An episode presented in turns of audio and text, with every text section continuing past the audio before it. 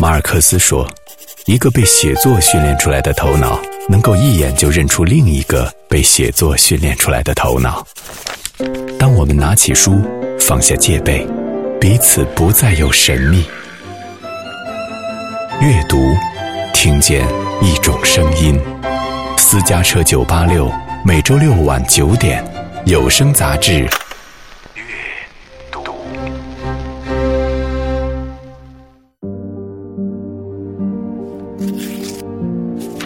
亲，从前寄来的信，如今都收到了。萌萌，我的儿子，爱人，先说这时候是十一点半。亲爱的宝贝小溪，小可乐，今天是你出生的第三百十五天。六甲班各位同学平安。亲爱的小奥，你好。我的孩子，亲爱的孩子，真，十六日来信，今天收到。你走后的第二天就想写信。阅读。展信佳，欢迎各位在星期六的九点锁定 FM 九八点六音乐广播收听阅读，我是小轩。这期节目我们来说一说书信吧。谁能料到一档读信的节目会在节前悄无声息的火起来？见字如面，他用书信的方式打开了历史的记忆，也让时光倒流。尽管书写书信的传统悄然逝去，但字里行间的旧时光一点都没有随墨迹而褪色。它让我们读到了那些值得我们知道的真实的中国故事。一个演员，一张讲台，一封书信。通过朗读，我们听到了秦军将士写给家中大哥的信，听到了蔡琴写给已逝的杨德昌的信，听见了黄永玉与曹禺的书信往来。每一封信都在打开一个栩栩如生的真实场景，信中描述的人物情状、社会风貌、精神情怀和生活智慧，仿佛都听得到。朗读的好处在于它的声音和语调，它让每一封信恢复了原有的慢。从前慢，车马邮件都慢，一封信就是对一个人全部的牵挂。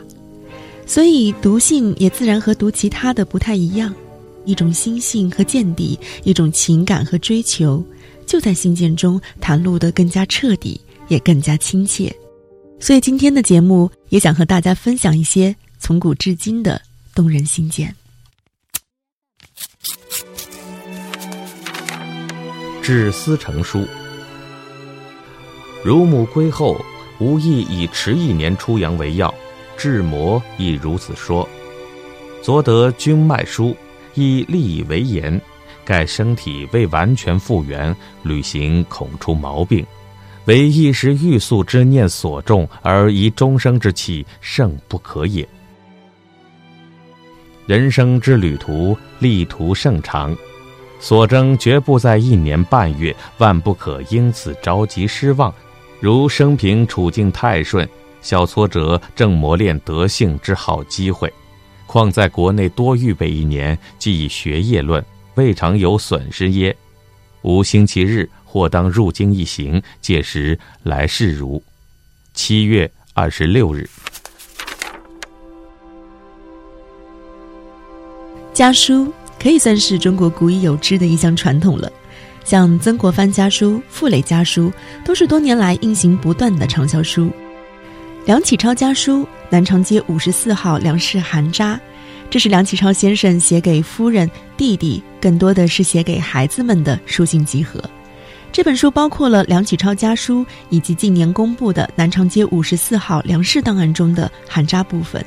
这些家书集中体现了梁启超的教育思想以及作为人父对儿女们的关爱之情。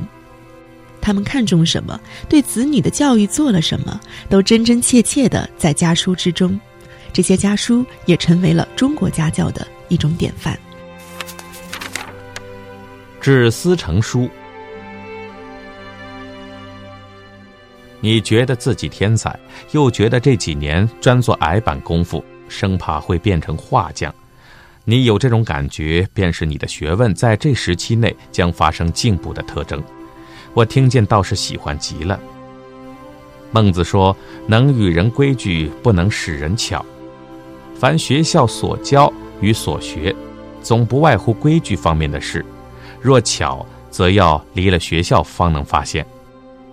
规矩不过求巧的一种工具，然而终不能不以此为教。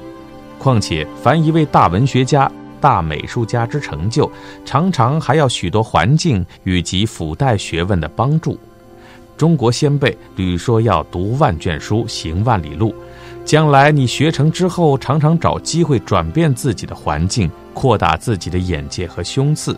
到那天，或者天才会爆发出来。经尚非其时也。致家书，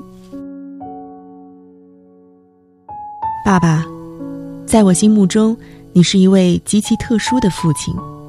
你不仅给予了我普通父亲能够给予的爱，而且你是我心灵上的朋友。中国传统的父亲总是过于冷峻，不管自己内心有多羸弱，还是要树立一个权威的形象。好像不这样就不足以让自己的子孙走上正道，求功名，尽孝职。但你不是这样的父亲。你从不让我感到那种虚假的、令人生畏的威严，而是让我们相互从心灵上沟通，在这两代人的心灵和思想沟通中，影响着我，塑造着我。与下一代人心灵相通的慈爱，才是坚实的慈爱。共悟人间这本书的作者是一对学者妇女刘在富和他的女儿刘建梅，这是一本父女之间的书信集。父女俩在信中除了问候生活与家常之外，更多的是两人的深沉思考与哲思涌流。说起这对父女的形象和关系，似乎与传统的不太一样。两人虽然在许多习惯看法上差异明显。但他们的交流没有顾忌和避讳，没有功利与世俗之见。尤为重要的是，父与女之间的交流是对等的，父亲并没有行使他的话语权利。从这一点来说，这些书信甚至比傅磊家书更为动人。小梅，读了你在父亲节里所写的信，非常高兴。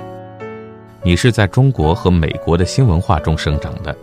但仍然能对父亲保持真挚的敬意和爱意，这也不容易。我还很高兴的知道，你已从文学研究中感受到了自己多了一个迷人的世界，这种感觉是绝对准确的。文学确实是一个丰富迷人的新世界，这是任何物世界所不能比拟的无比精彩的世界。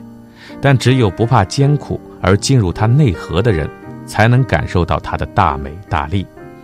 我们有幸以此为职业，自然应当珍惜。职业中的艰辛和各种磨难，自然不应有太多抱怨。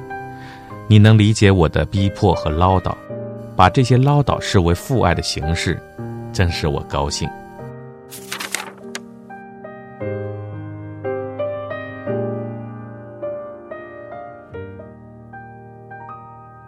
一封情信。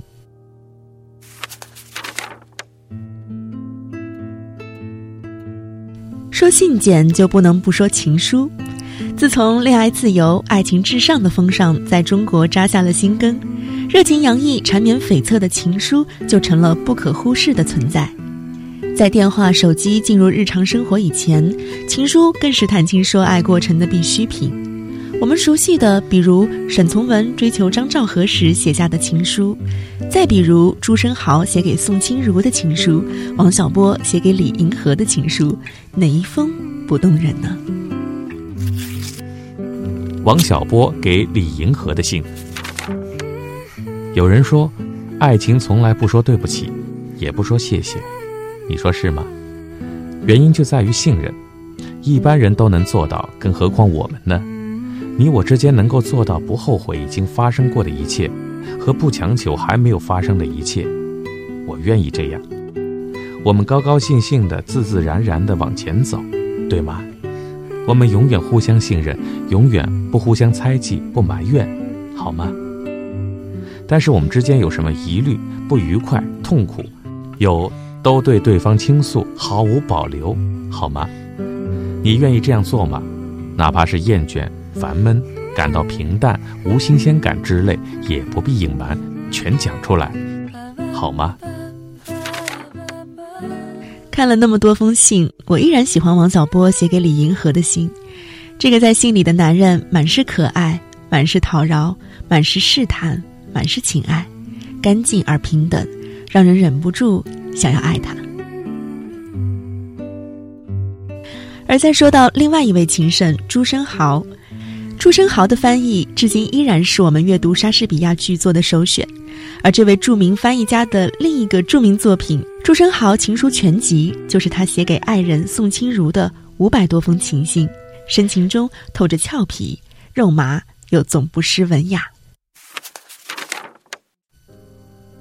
阿吉，不许你再叫我朱先生。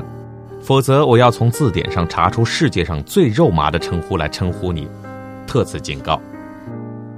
你的来信如同续命汤一样，今天我算是活转过来了。但明天我又要死去四分之一，后天又将成为半死半活的状态，再后来死去四分之三，再后天死去八分之七，直至你再来信。如果你一直不来信，我也不会完全死完。第六天死去十六分之十五，第七天死去三十二分之三十一，第八天死去六十四分之六十三，如是等等。我的算术好不好？我们都是世上多余的人，但至少，我们对彼此都是世上最重要的人。我一天一天明白你的平凡。同时，却一天一天愈加生气的爱你。我真的非常想要看看你，怎么办？你一定要非常爱你自己，不要让它消瘦，否则我不依。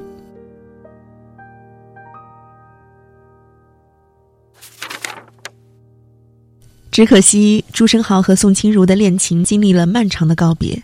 持续了十年，直到一九四二年五月一号，这对情侣才终于在上海成婚。婚后的朱生豪继续投入的翻译他的莎士比亚作品，但身体状况也逐渐恶化。一九四四年十二月，年仅三十二岁的朱生豪因劳累过度患肺病去世，离开了宋清如和他们年仅一岁的儿子。年轻时的爱欲，不管多肉麻，人们总能视之以包容和新鲜。但如果情书的两端是七老八十的老人呢？知名学者和翻译家冯骥岱与演员黄宗英的情书就是这样。当他们在一九九三年结为伉俪时，冯骥岱已是八十岁高龄，而黄宗英也已经七十岁。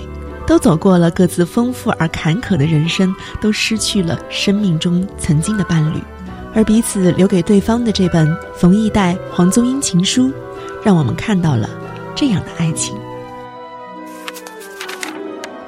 二哥老师，你老是怕我变，我老是怕你病，我甚至想，如果我真的不止亲一亲，你的血压就嘣儿的升高，升高。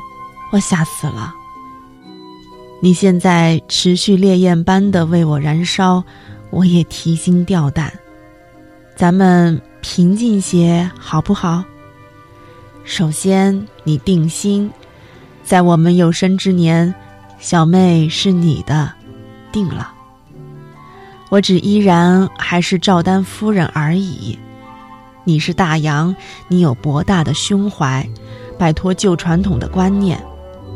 此外，没人会抢走你的小妹，所以我要求你我都降降温，像老夫老妻那样平和的相处，让我们的相爱使你延年益寿，使你创造一生事业上的高潮，使你享受从未有过的宁静的温馨和幸福。你的小妹，一九九三年五月七号。小妹，亲爱的，想你。清晨我四点半不到就醒了，再也睡不着，似乎我听到你在轻声的叫我，于是我就想你。现在我才感到，当巨大的幸福来临时，一个老年人真是无法表达的。昨天我刚把一篇给读书的文章写完，报纸就来了，还有你的信。不知怎的，我的心竟会怦然颤动起来。于是我急急地把信打开，我真想大叫一声，大笑一场，或者大哭一场，因为喜极也可以悲的。我不相信我的眼睛，幸福之感突然来临，我怎能不大叫大喊、大笑大跳呢？可是，我只能坐在转椅上，看着你上封信寄给我的照片。小妹，你觉得我是多么的想你的吗？两地相思是好事，因为这思念是十分真诚的。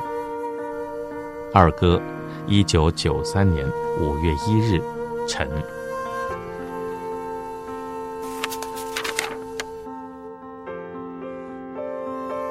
鱼有人性。台湾自由主义开山人物殷海光与学生林玉生，这种亦师亦友的关系是他们书信往还的动人之处之一。他们两位的这本《老乡》也被选为了二零一六年的。再版类好书书信集，在这些短长信件中，相差十五岁的殷海光和学生林玉生，他们共同对于思想的热忱和对自由法治的追求，无论何时再读，都是那么的炽热有力。这两个在荒漠般的时代中孤寂却幸有彼此同行的思想者，他们的书信至今仍能照亮我们的思想。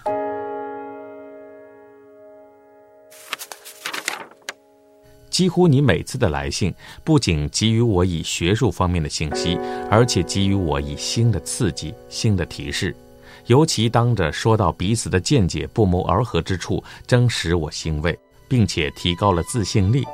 所以你每次来信，我总是读阅不下三次，希望每一次从里面发掘一点新的玩意。同时，抱着美味不可独食的心情，尽可能的把你的信给来访的青年友好阅读，让他们也好分享一点新的刺激。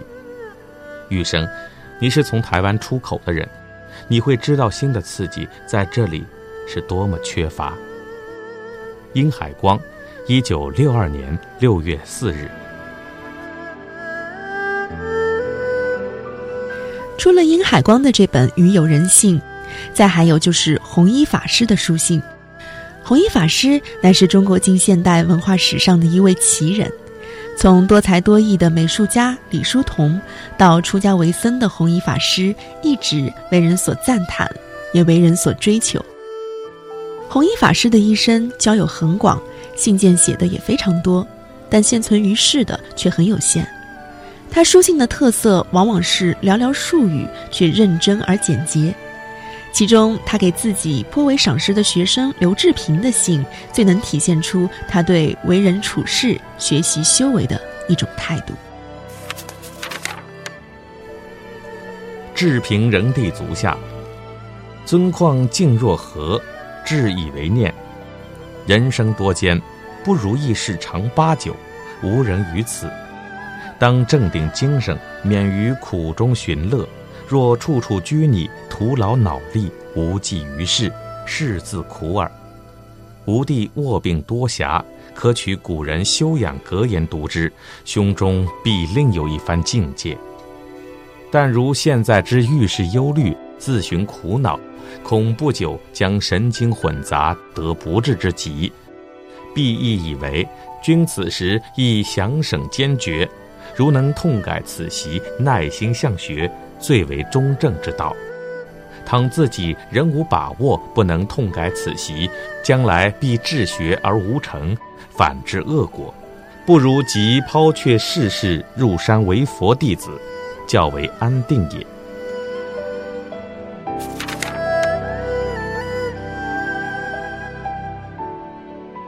其实回想，书信在古代还不叫书信，而单名为书，或者叫尺牍。书读、书简或者是书札，写信对于他们而言是社交上相当重要的事，也是非常重要的一种文体。所以自古以来的书信流传成为千古名篇的颇有不少。这些书札中审慎凝练的文辞，记录了历代文人的心迹，也见证了两千多年的历史。展信家，报一声平安，说一声好，可能是让我们永远不要忘了这些书信原本的样貌与手迹。见字如晤，是见到一种真诚，见到世间万千，人生百味。一封书信将秘而不宣的一切带入了历史，跨越古今。这些信，仿佛就经历过我们所有的时光和所有的生活。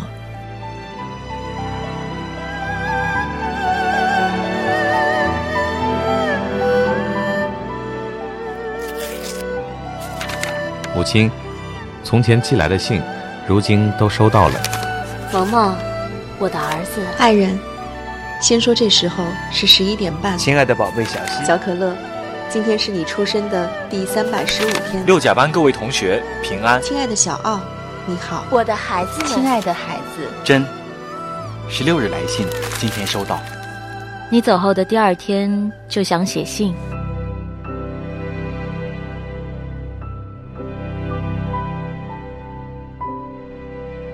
感谢收听本期阅读，我是小轩，下周见。